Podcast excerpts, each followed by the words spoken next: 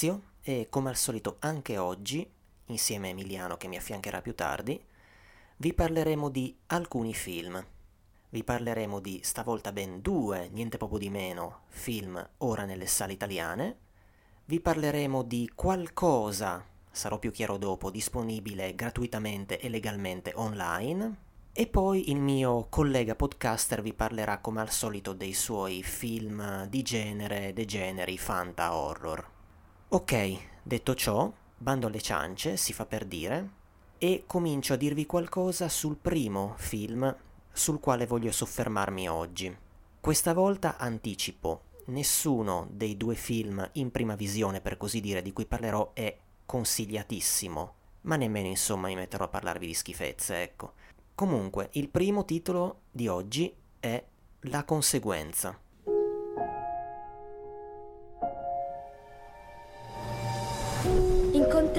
Gente straniera in un paese straniero nemico. Rachel, Ciao Lewis. abbiamo lanciato più bombe su Hamburgo che su Londra durante tutta la guerra. È stato difficile. Anche per te, immagino. Per tutti noi. Questa casa è requisita per uso britannico su ordine della commissione di controllo. Es ist jetzt Ihr Haus. Aber wir haben uns. Può non esserci odio apparentemente, ma è lì in profondità. Stai attenta, non sono come noi. Durante la guerra, mai sperato in una vittoria tedesca? Volevo che tutto tornasse come era prima. Mi manca mia moglie. È morta nel bombardamento. Non mi hai detto cosa stavo andando incontro. Non doveva andare così. Niente doveva andare così. Per favore, rimani. Ho un lavoro da fare.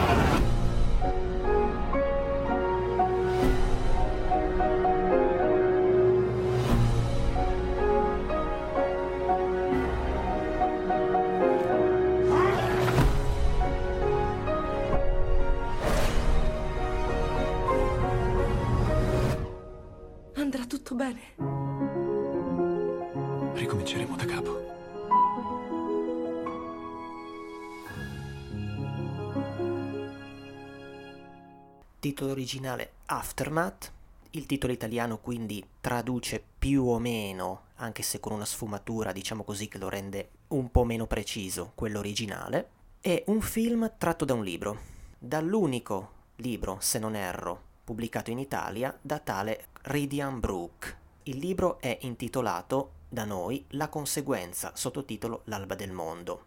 È un romanzo del 2013, è edito da Sperling e Kapfer. In realtà era già stato edito qualche anno fa, come L'alba del mondo. Come a volte capita, cogliendo l'occasione dell'uscita del film, il romanzo è stato rieditato, mettendo come titolo il titolo italiano di questa trasposizione e ha anche cambiato copertina, perché se prima avevamo un bambino che correva su un prato, qui abbiamo l'immagine del manifesto del film, quindi Kira Knightley in primo piano e alle sue spalle i due uomini che la affiancano nel film. Dunque, il romanzo è stato un successo internazionale, è stato tradotto in decine di lingue, e che dire di questo scrittore? Allora, Brooke, che tra l'altro ha anche un suo bravo sito ufficiale, è gallese. Il suo primo successo letterario è stato un libro intitolato The Testimony of Taliesin Jones, da cui era stato tratto anche un film, e il suo ultimo si intitola The Killing of Butterfly Joe e lo cito anche perché a quanto pare anche questo starebbe per diventare un film. A parte ciò ha scritto dei racconti, ha sceneggiato varie cose per la BBC, sempre in patria partecipa, credo tuttora, a trasmissioni radiofoniche. E per quanto riguarda questo libro, lui qui ha fatto un po' il furbetto, nel senso che essendo già sceneggiatore, pare che lui abbia, già cominciato a scriverlo pensando a una futura trasposizione. Poi cosa è successo? È arrivato Ridley Scott che pare abbia detto sì al progetto di trasporlo in film dopo averne letto soltanto poche decine di pagine. A questo punto ovviamente la scrittura è proceduta tenendo ancora più conto che poi ne sarebbe nato un film e del film che possiamo vedere oggi lo scrittore risulta uno dei tre sceneggiatori. Venendo proprio al film, il regista è tale James Kent. Chi è quest'uomo? Ma in curriculum ha parecchia televisione, in tutti i sensi, film per la tv, documentari per la tv, episodi di serie. Su MDB si nota il suo prossimo progetto perché è interessante e riguarda il rapporto tra Ingrid Bergman e il fotografo Robert Capa. Nel cast a fianco della già citata Kira Knightley, che mi rifiuto di presentare perché credo sappiate chi è, c'è eh, Jason Clark.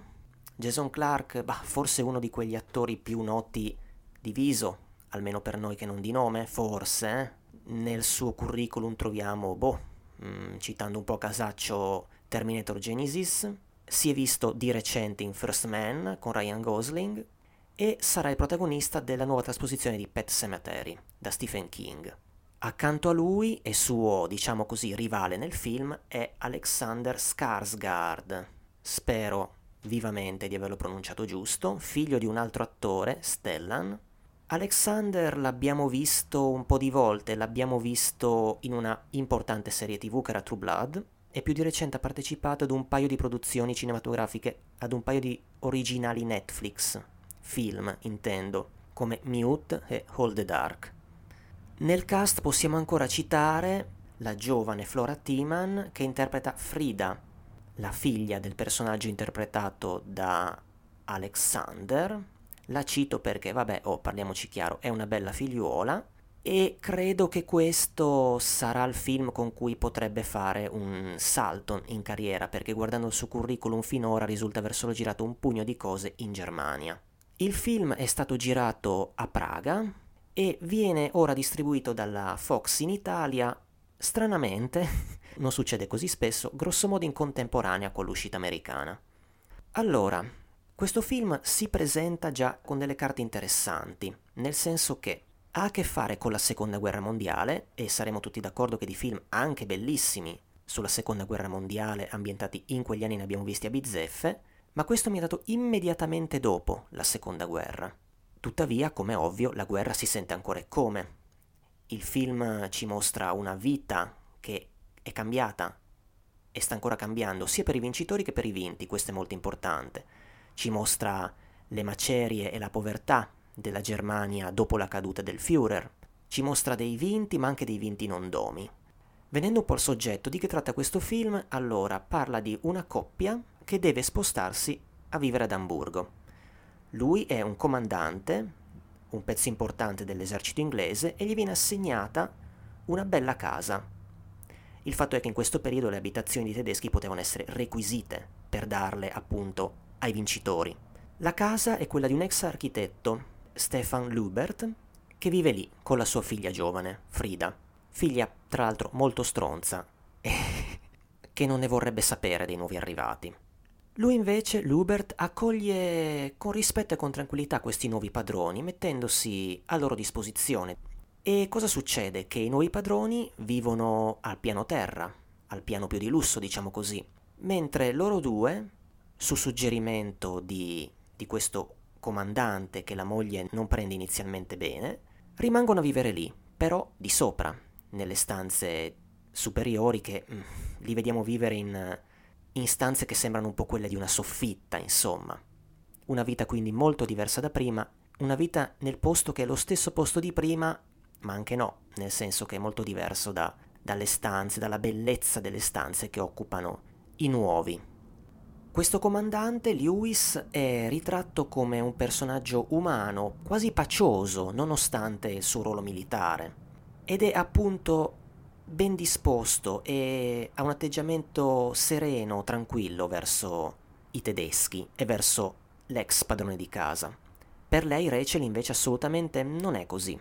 Inizialmente ci tiene a tenere le distanze, è abbastanza schifiltosa nel suo atteggiamento, addirittura nega una stretta di mano all'ex padrone di casa, ma questo è un gesto che poi nel film tornerà, perché il fatto è che insomma si sente e vuole essere diversa da loro, come d'altronde è stato loro indicato di fare, e il film all'inizio propone una scena significativa a riguardo. Quindi se Lewis non è così, è semmai un suo collega a non nascondere invece di essere, di avere il dente avvelenato con questi tedeschi ex nazisti. Tuttavia, per quanto riguarda gli occupanti della casa, ovviamente eh, la convivenza e poi l'attrazione che nascerà fra Rachel e Lubert cambieranno le cose, cambieranno gli equilibri, daranno anche a un certo punto eh, la spinta a una crisi di lei e a una crisi di questa coppia che d'altronde, come capiamo man mano, è già in atto. Nel frattempo, in una città ancora in tumulto, appunto, questo comandante dovrà far fronte a dei problemi e a una minaccia che andrà a coinvolgerlo molto da vicino, in una parte, diciamo così, di sottotrama. Ma comunque, vabbè, quanto a soggetto credo di aver detto abbastanza.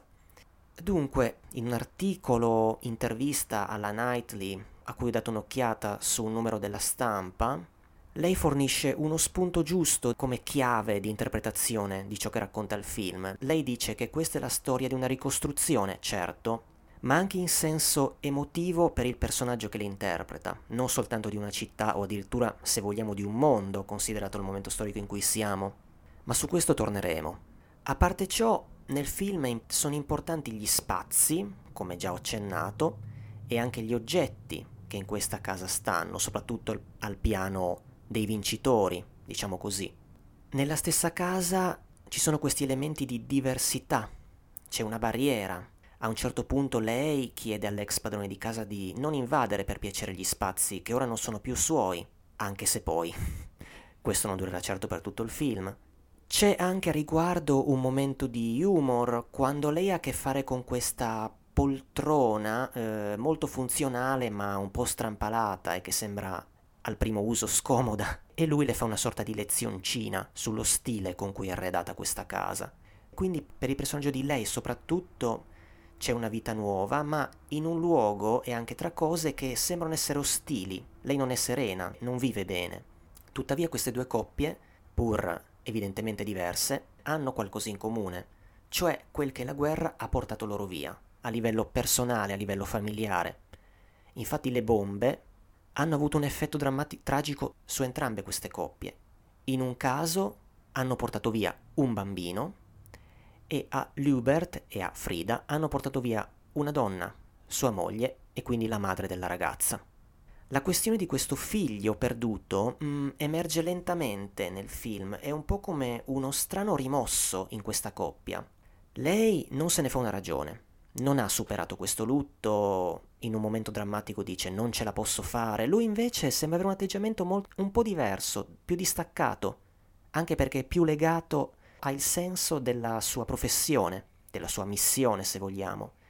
È come se queste due persone non ne avessero parlato abbastanza, o non avessero parlato quasi di questo tremendo dramma, che è restato in sospeso, e a lei non è chiaro cosa riguardo provi lui, e perché allora lui non ci sia stato abbastanza e non ci sia stato un confronto, diciamo così. Ok, questo a grandi linee ciò che succede nel film senza fare spoiler, si sarà capito che con questo soggetto, con questa ambientazione, con questi personaggi, in questa casa, con i rapporti tra questi personaggi, c'era del potenziale di dramma, di tensione. Il risultato in tal senso è dignitoso, però bisogna dire che è tiepido. Il film ha una scrittura che lo rende mm, romanzesco, oppure diciamolo in un altro modo, mm, il tutto è abbastanza mainstream, è anche un po' prevedibile in certi snodi e in certe situazioni. In certi snodi sto pensando per esempio all'atteggiamento che la ragazza ha verso il possibile drammatico tradimento che prepara, perché lei si lega a un ragazzotto che fa parte di una, come chiamarla, una gang, un'organizzazione di nazisti non domi che ancora organizzano attentati soldati, ai soldati occupanti e in tal senso anche il comandante, coprotagonista del film, è in pericolo. Lei è coinvolta, poi ovviamente, insomma, farà le sue scelte. È prevedibile, dicevo, qualche volta nelle situazioni o comunque non così convincente, insomma, succede quello che deve succedere senza che ci si arrivi benissimo, ma sto pensando anche proprio all'accendersi della passione tra questi due amanti, che a me è sembrato un pochino arbitrario, nel senso che si considerano poco per un po' e poi insomma siamo a un certo punto del film e tada, la passione esplode con tanto di appassionata ciulata cinematografica su un tavolo. Vabbè, c'è anche da dire che i due mm, sembrano anche voler colmare un vuoto, un bisogno che è rimasto in loro e forse questo viene anche prima, o meglio, viene a fianco del semplice amarsi. Ma sto pensando anche a un altro passaggio abbastanza importante, come il momento in cui Frida, che è così cattivella e non doma, mh, mm, si ammorbidisce nei confronti di Rachel. E dove avviene tutto questo? Come avviene? Eh, avviene di fronte a un pianoforte, che è abbastanza importante nel film complice una suonata condivisa al, pianofo- al piano. Anche se in questa scena ho comunque apprezzato quello che succede nella seconda parte, nel senso che a un certo punto Rachel entra in crisi, piange, si sfoga, tirando fuori appunto la questione del figlio, e lo fa parlando nella sua lingua, quindi l'altra non la può capire, o quasi.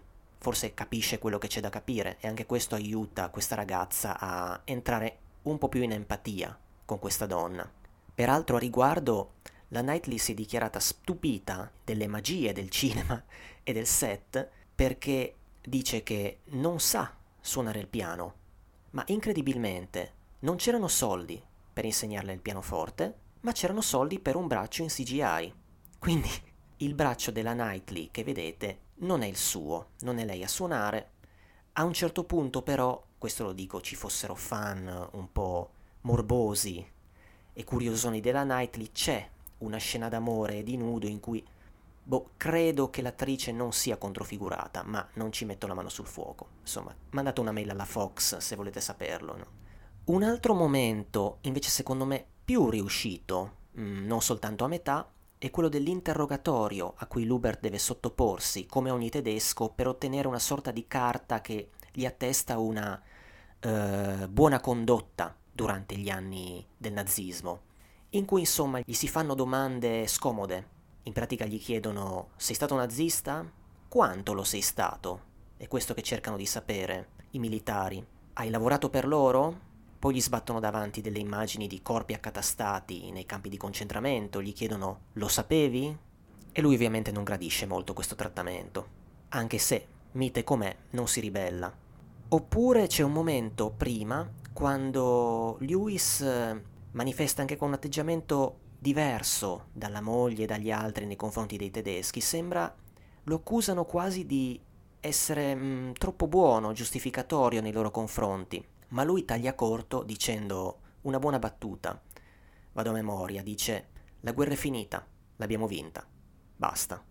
A parte questioni di questi confronti un po' duri, eh, colpiscono le immagini di queste vie di Amburgo con grossi cumuli di macerie e palazzi che definire bucarellati è poco, macerie intorno alle quali si aggirano tedeschi a cercare cose, ma a cercare anche corpi, a cercare se per caso trovano dei cari morti, perché le persone desaparecide ovviamente in questo periodo non mancavano.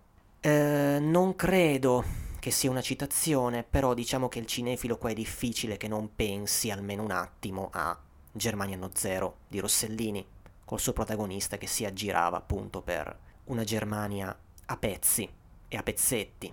Tuttavia, appunto, questo non basta fare un bel film. La regia, ma direi che non è niente più che corretta, che ci fosse stato lui, un altro o una macchina, il film non sarebbe venuto secondo me diversamente e non si scrolla di dosso, pur essendo tutto sommato dignitoso, mm, mettiamola così, non so se rendo, di assomigliare all'illustrazione di un qualche cos'altro che chissà, forse sulla pagina a suo modo è un po' più efficace. Non so, non avendo letto il libro non posso assicurarlo. Comunque c'è questo sentore vedendolo. E l'effetto qual è? Che a un certo punto, mm, invece che esserne più coinvolti, come, come forse si sperava, come dicevo prima, considerate premesse e personaggi, si continua da un lato a guardare il film con un minimo di distacco perché è come se ormai gli si fossero prese le misure capito cos'è, quanto vale. Dall'altro, per carità, non voglio fare lo snob e l'ipocrita e ammetto che, mh, mm, complici anche le giuste musiche messe al punto giusto, anche verso la fine, un po' ci si emoziona quando questo dramma della coppia arriva al culmine ed è il momento per i personaggi, o meglio, per il personaggio soprattutto di lei, di fare scelte cruciali. Il film quindi, mh, mm, se lo si vede, è anche merito di una, secondo me, valida Kira Knightley che lo regge abbastanza sulle sue spalle. La vera protagonista è lei, con questo personaggio che è diviso tra le buone maniere inglesi, il suo doversi trattenere, il suo non trattenersi più e mostrare sentimenti, passionalità, in una situazione appunto difficile vissuta in un momento storico molto difficile. Vabbè, questo è quanto, vi ho parlato di La conseguenza che è nei cinema da giovedì scorso. Per quanto riguarda il secondo film di cui voglio dirvi qualcosa oggi, restiamo in America, ma cambiamo genere. Passiamo infatti all'action con il film Peppermint. Chi è la mia ragazza? Sì! Amore, sta su! La mia ragazza ha amore nel cuore, purezza negli occhi e menta piperita nel sangue. Buon compleanno, tesoro.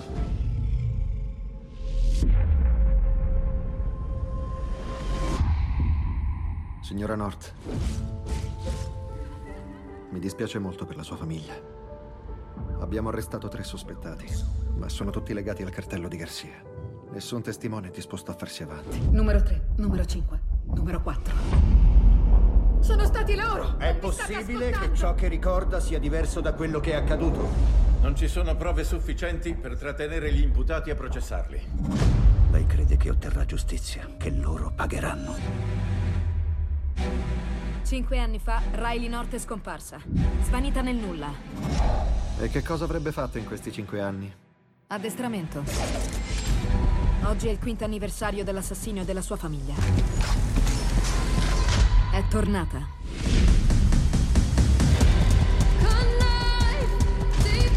Giudici corrotti, poliziotti venduti. Che voglio? Voglio giustizia. Non è un caso che in questa zona i crimini siano diminuiti, il merito è suo.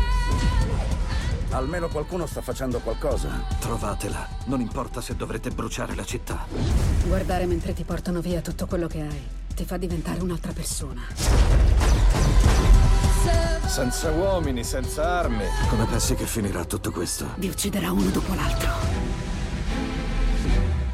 Titolo italiano Peppermint, l'angelo della vendetta, niente proprio di meno un film diretto da Pierre Morel, che nel campo del cinema d'azione è una vecchia conoscenza, nel senso che almeno uno o due dei film che andrò a citarvi credo li abbiate visti.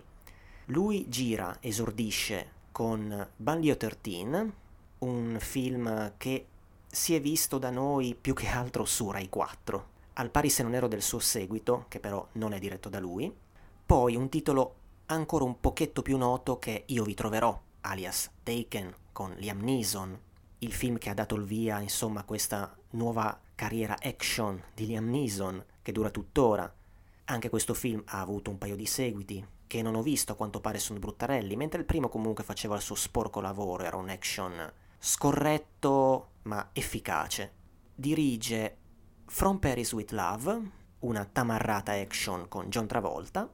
Dirige poi The Gunman, un film con Sean Penn tratto da un bel noir di Jean-Patrick Manchette, che da noi è Posizione di tiro. Ammetto di non aver visto questo film perché mi sono, sono rimasto spaventato dalle recensioni molto negative a fronte di un romanzo che invece era notevole.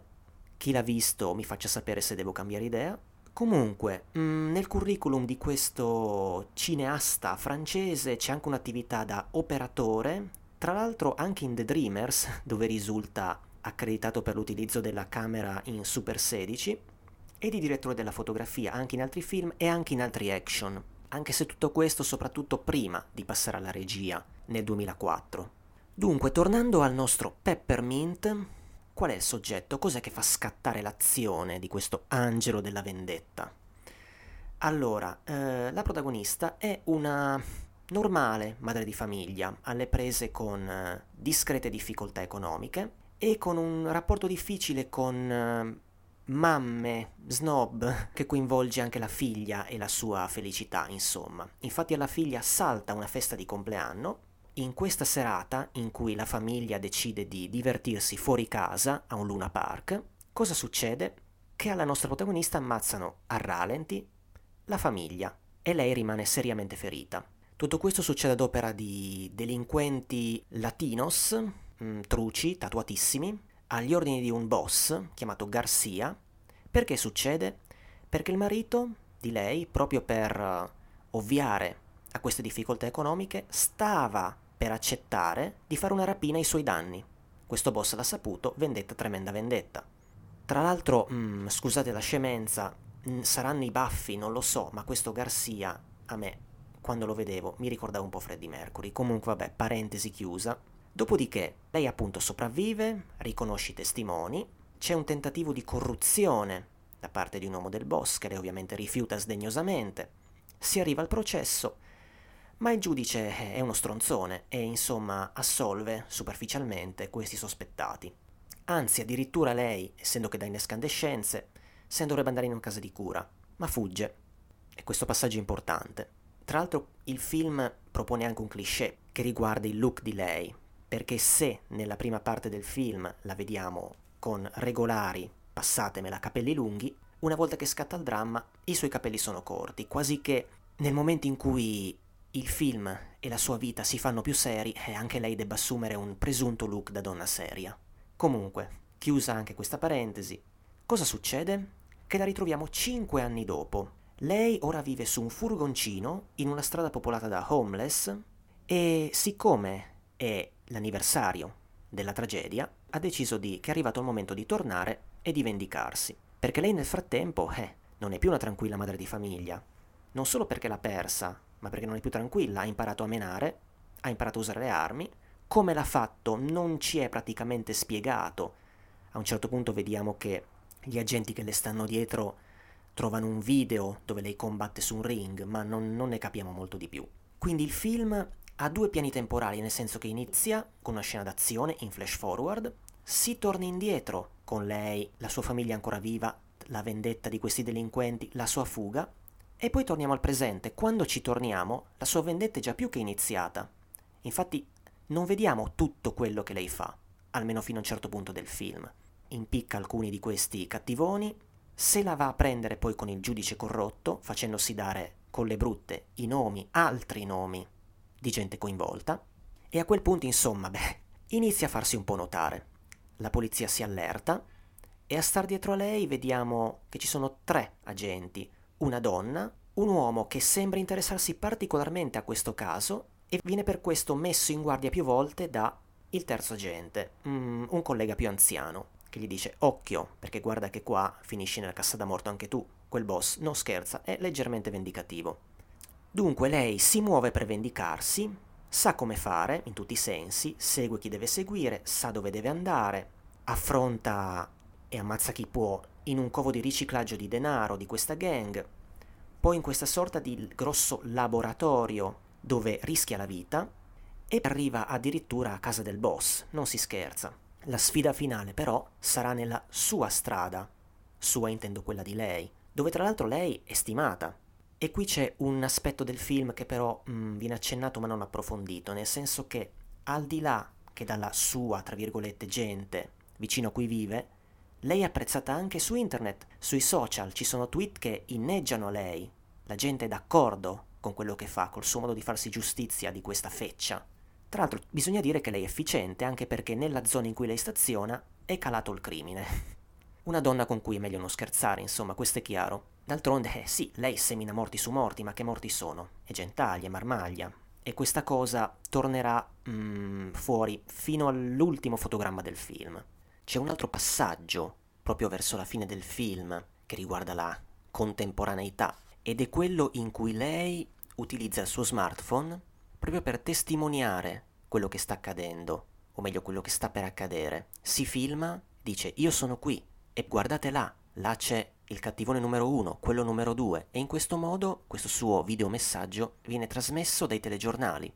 Comunque, questa sfida finale, chiamiamola così, che coinvolge la gang, coinvolge questo Garcia, coinvolge la polizia e coinvolge proprio appunto il boss e lei. Lei va fino in fondo e lo affronta personalmente. Vabbè, su cosa racconta il film ho detto abbastanza, dovrei aver dato un'idea. Non ho detto ancora chi c'è nel film. Uh, la protagonista è Jennifer Garner, che rivediamo di nuovo in azione, appunto, in tutti i sensi, ad anni di distanza, vabbè, citiamola, inevitabile farlo, dalla serie che le diede la popolarità, Alias, a parecchi anni di distanza da Electra, ma eh, riguardo il suo cinema d'azione citiamo anche The Kingdom, che ricordo come un buon film, in cui era una donna delle forze speciali, se non ricordo male, in missione in Medio Oriente, accanto a Jamie Foxx. Come contestualizzarlo meglio come film e come action questo Peppermint? Beh, mh, mm, una cosetta che mi viene da dire riguarda già il titolo, nel senso che il titolo fa già pensare, sarà coincidenza? Mm, non credo. Assault, questo action spy del 2010, con un'Angelina Jolie un po' alla Jason Bourne. Tuttavia, mm, questo non è e non vuole essere un nuovo Atomica Bionda, che per ambientazione e anche per azione era un film più ambizioso di questo ma non è nemmeno un John Wick al femminile, perché insomma, certo, anche qui il personaggio è duro, duro a morire, però mh, mm, anche la messa in scena d'azione non è quella dei due, anzi quasi tre, film con Keanu Reeves. A confronto è un action più medio, un pochino più vecchio stile, se vogliamo, ma questo non vuol dire che non funzioni. Il film infatti tiene, il film c'è, tiene e intrattiene, mm, certo a patto di non fare troppi sofistici, su quello che fa lei, su quello che riesce a fare, vabbè, vecchie regole dell'action che conviene accettare, o tantomeno di cercare una morale o un politicamente corretto, rivolgersi altrove. Si sta sulla sedia, insomma, seguendo questa protagonista tosta, che va fino in fondo, in tal senso non manca in lei una certa cattiveria anche. Mi riferisco, per esempio, al passaggio in cui va a trovare una persona che l'aveva fatta arrabbiare, prima ancora della tragedia. A parte ciò, mm, nel film Cosa dire ancora? C'è verso la fine un grosso colpo di scena. Venendo ai lati negativi, ma potremmo dire che c'è un'estetica un po' banale, che però è limitata, nel senso che nei momenti di flashback e nei momenti di ricordo il film ha delle soluzioni banalotte e risapute, tra flash di luci, eh, velocizzazioni, però per fortuna per il resto e anche nella messa in scena dell'azione è abbastanza pulito e non è tamarro. E infatti anche quelle due, tre volte che nel film lei va, go go go, e l'azione si accende, insomma, funziona e lascia abbastanza soddisfatti. Fossimo su Film TV, pollice medio, intendiamoci, comunque se si sa quel che si aspetta, il film è anche consigliabile. Ok, questo era Peppermint, l'angelo della vendetta, film che anche questo è uscito da noi giovedì scorso. Venendo alla seconda parte del podcast, Oggi andremo su un'altra piattaforma e su tutt'altro tipo di cinema rispetto a quello trattato nelle puntate precedenti. Faremo un salto all'indietro, perché oggi voglio toccare il cinema muto, rimanendo però in Italia. Vorrei infatti farvi conoscere, consigliandovi un paio di cosine, la pagina su Vimeo di MNC, del Museo Nazionale del Cinema. Perché, per chi non lo sapesse, al pari dei siti di tante altre cineteche rimanendo in Italia anche quella di Bologna lo fa, anche se caricando dei video con un logo decisamente più invasivo. Dicevo, al pari di, altre, di altri siti di cineteche, anche il Museo Nazionale del Cinema di Torino ha creato uno spazio in cui mette un pezzettino del suo patrimonio rimanendo nell'ambito del cinema muto, del muto italiano.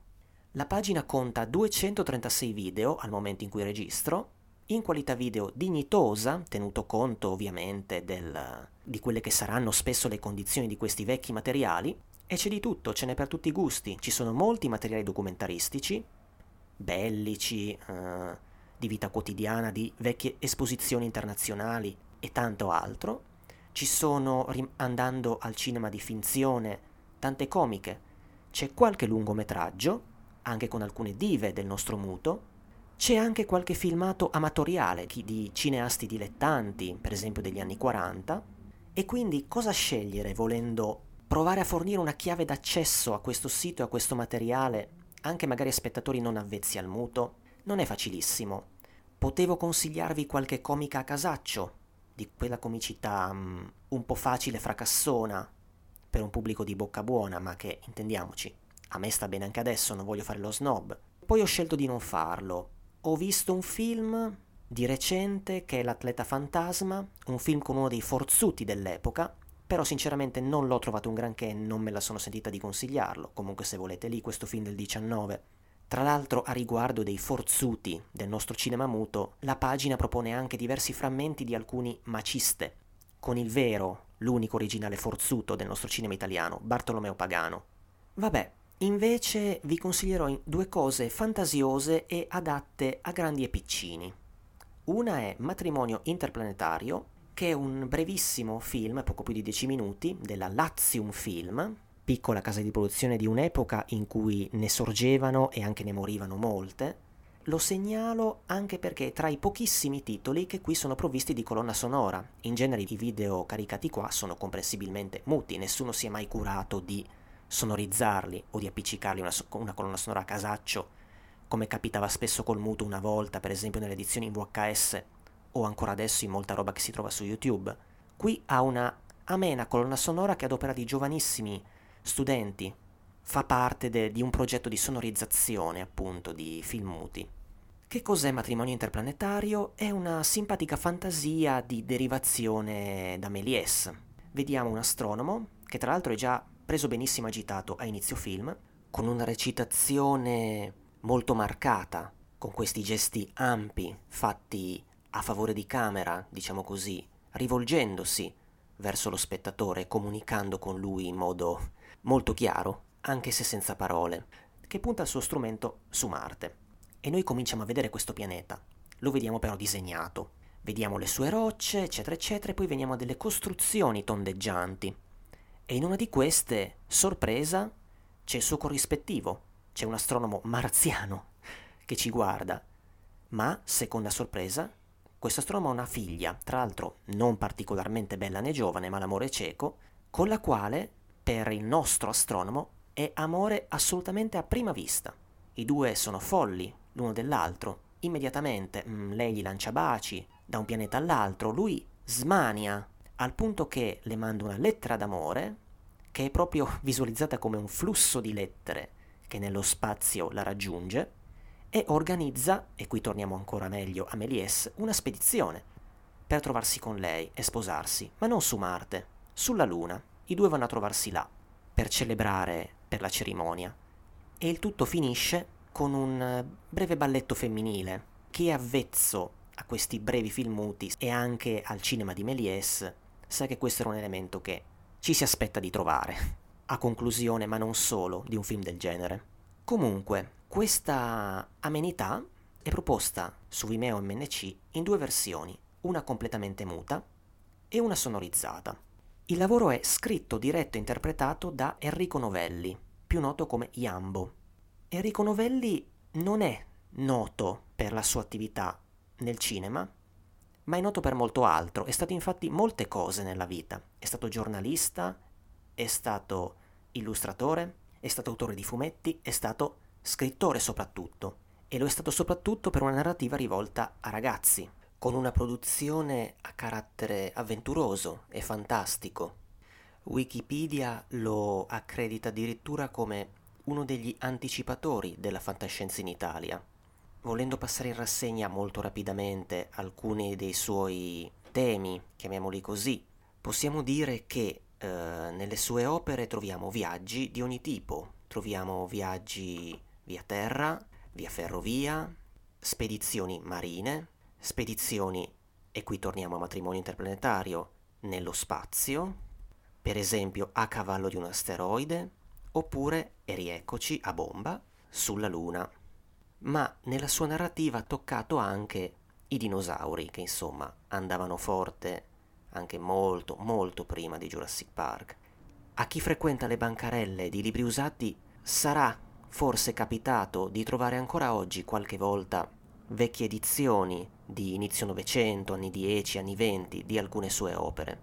Ok, archiviato Matrimonio interplanetario, passiamo a un altro film, anche questo molto breve, un cortometraggio, insomma, di qualche anno dopo, del 1923, che ci permette di parlare velocemente, molto in sintesi, di un altro personaggio che chi ha un po' di dimestichezza col muto italiano, ma non solo, ha sicuramente molto ben presente. Sto parlando di Segundo de Chaumont e del suo Lulu. Dunque, è un po' imbarazzante mettersi qui a fare lezioncine di cinema muto, soprattutto se si vuole toccare un personaggio davvero importante e multiforme come De Chaumont, e dovendolo fare per poi parlare di fatto soltanto di un suo breve film. Meriterebbe forse una puntata monografica fatta da persone anche più competenti sicuramente di me, comunque proviamoci velocemente. Di chi stiamo parlando? Secondo De Chaumont è stato un regista, effettista, direttore della fotografia spagnolo, che ha iniziato lavorando, e rieccoci, di nuovo con un nome già più volte citato, da Méliès, ha creato poi dei suoi stabilimenti e, eh, tra le altre cose, ha lavorato al colore, inventando dei metodi di colorazione dei fotogrammi, per esempio, facendo un piccolo salto in avanti dal 1912, se non erro, lavora da noi, in Italia, dove lascia il segno. Lavora nella casa di produzione Itala come direttore della fotografia, lavora a sequenze che necessitavano di effetti speciali, gira anche qualcosa di suo, a suo nome, come un film che il Museo del Cinema ha più volte mostrato, perché è un piccolo gioiello, anche in sedi didattiche, che è La guerra e il sogno di Momi, un film del 17, un film dal contenuto antibellico, di fatto, in piena prima guerra mondiale, che unisce una parte live action, come si direbbe oggi, e una parte animata con pupazzi, con pupazzi in guerra. Una guerra mostrata in modo, possiamo dire, crudo e realistico per essere un film animato rivolto anche a dei ragazzi, perché addirittura vi si mostra l'utilizzo di gas.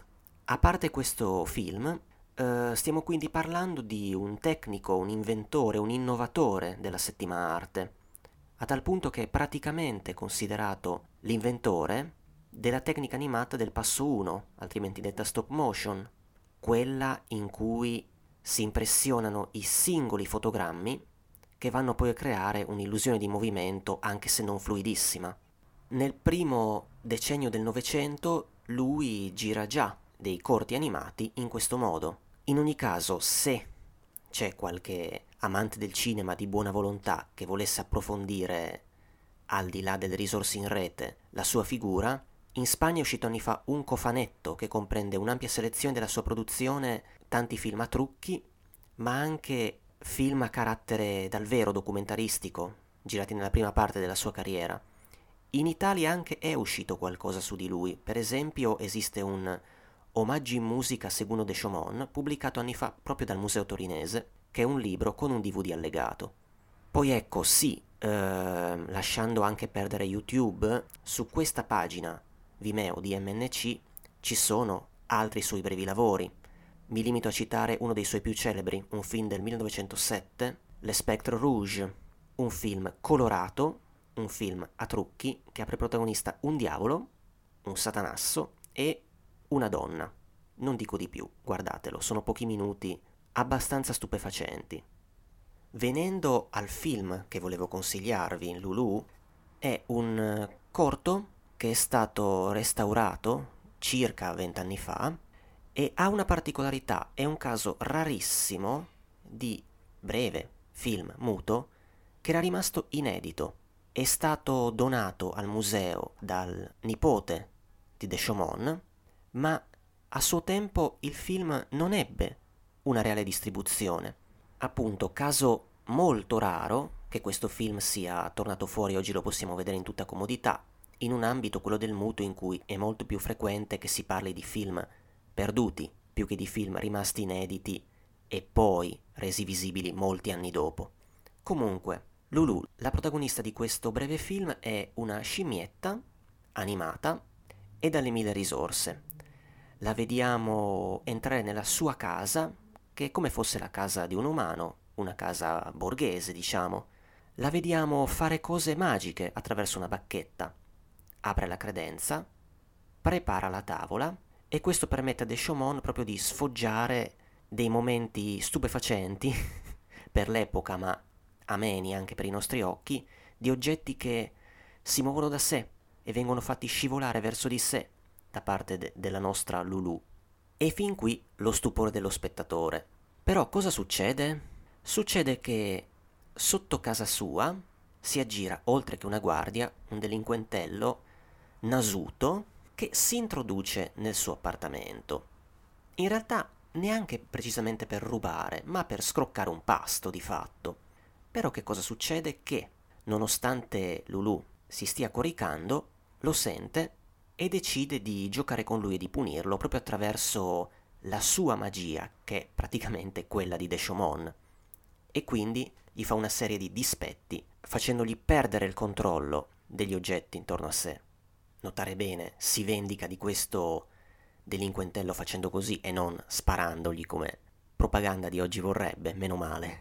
Il risultato è un simpatico pezzo di animazione artigianale con protagonista appunto questa scimmia ghignante che, vabbè, potrebbe anche risultare un po' creepy, come si dice oggi, forse per qualche spettatore, ma diciamo che anche nel catalogo del Museo del Cinema proposto in questa pagina direi che Lulu si distingue appunto fra molte altre, come dicevo prima, comiche e drammi, dal gusto forse un po' sorpassato, o meglio, ci si può mettere un po' di più se non si avvezzi al muto a sintonizzarsi con questo tipo di produzioni, mentre Lulu è facile che risulti godibile un po' per tutti, insomma.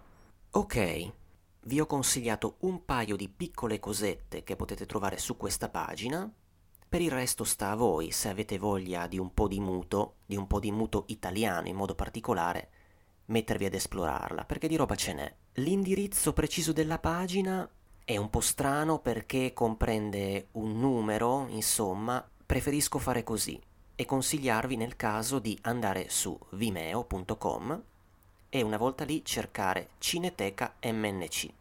Ok, esaurita questa seconda parte di podcast, che spero vi faccia scoprire un'altra risorsa in rete, sul muto comunque torneremo perché appunto ci sono altre risorse non solo italiane che vorrei farvi conoscere. A questo punto, come al solito, passo la linea al collega Emiliano col suo freak show.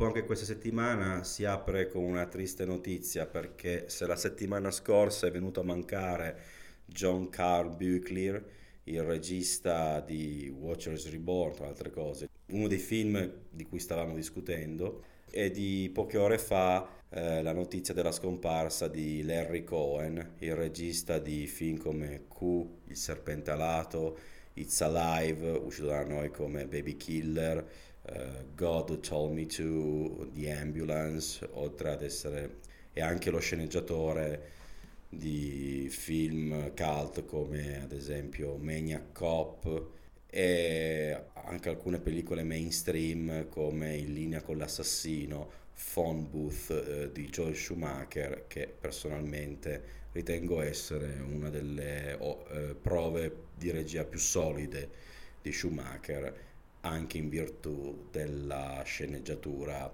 eh, del signor Cohen. Personalmente credo che in un futuro non troppo lontano sarà duopo dedicargli una puntata di questa rubrica, ma ad ogni modo andiamo avanti e spostiamoci in Giappone nel 1989, per la precisione il 21 gennaio 1989, perché in quella data che esce nelle sale nipponiche distribuita dalla Toho una pellicola chiamata Sweet Home. Sweet Home. 愛と献身と身も凍る恐怖の織りなす48時間呪いの背後に潜む暗黒の支配者の正体とは何か本格ホラー映画「スイートホーム」scritta e diretta da Kiyoshi Kurosawa, eh, un regista in realtà ancora attivo e con una lunga filmografia, soprattutto nel campo dell'horror sovrannaturale, di cui vale la pena citare almeno il suo Pulse, altrimenti conosciuto come Cairo, e Cure. Sweet Home è, come molti altri film di Kurosawa, una ghost story incentrata su un gruppo di giornalisti che si avventura in una villa abbandonata tra i boschi alla ricerca di alcuni quadri di un noto pittore scomparso in, circostanze misteriose, villa che si rivelerà essere ovviamente infestata da presenze sovrannaturali.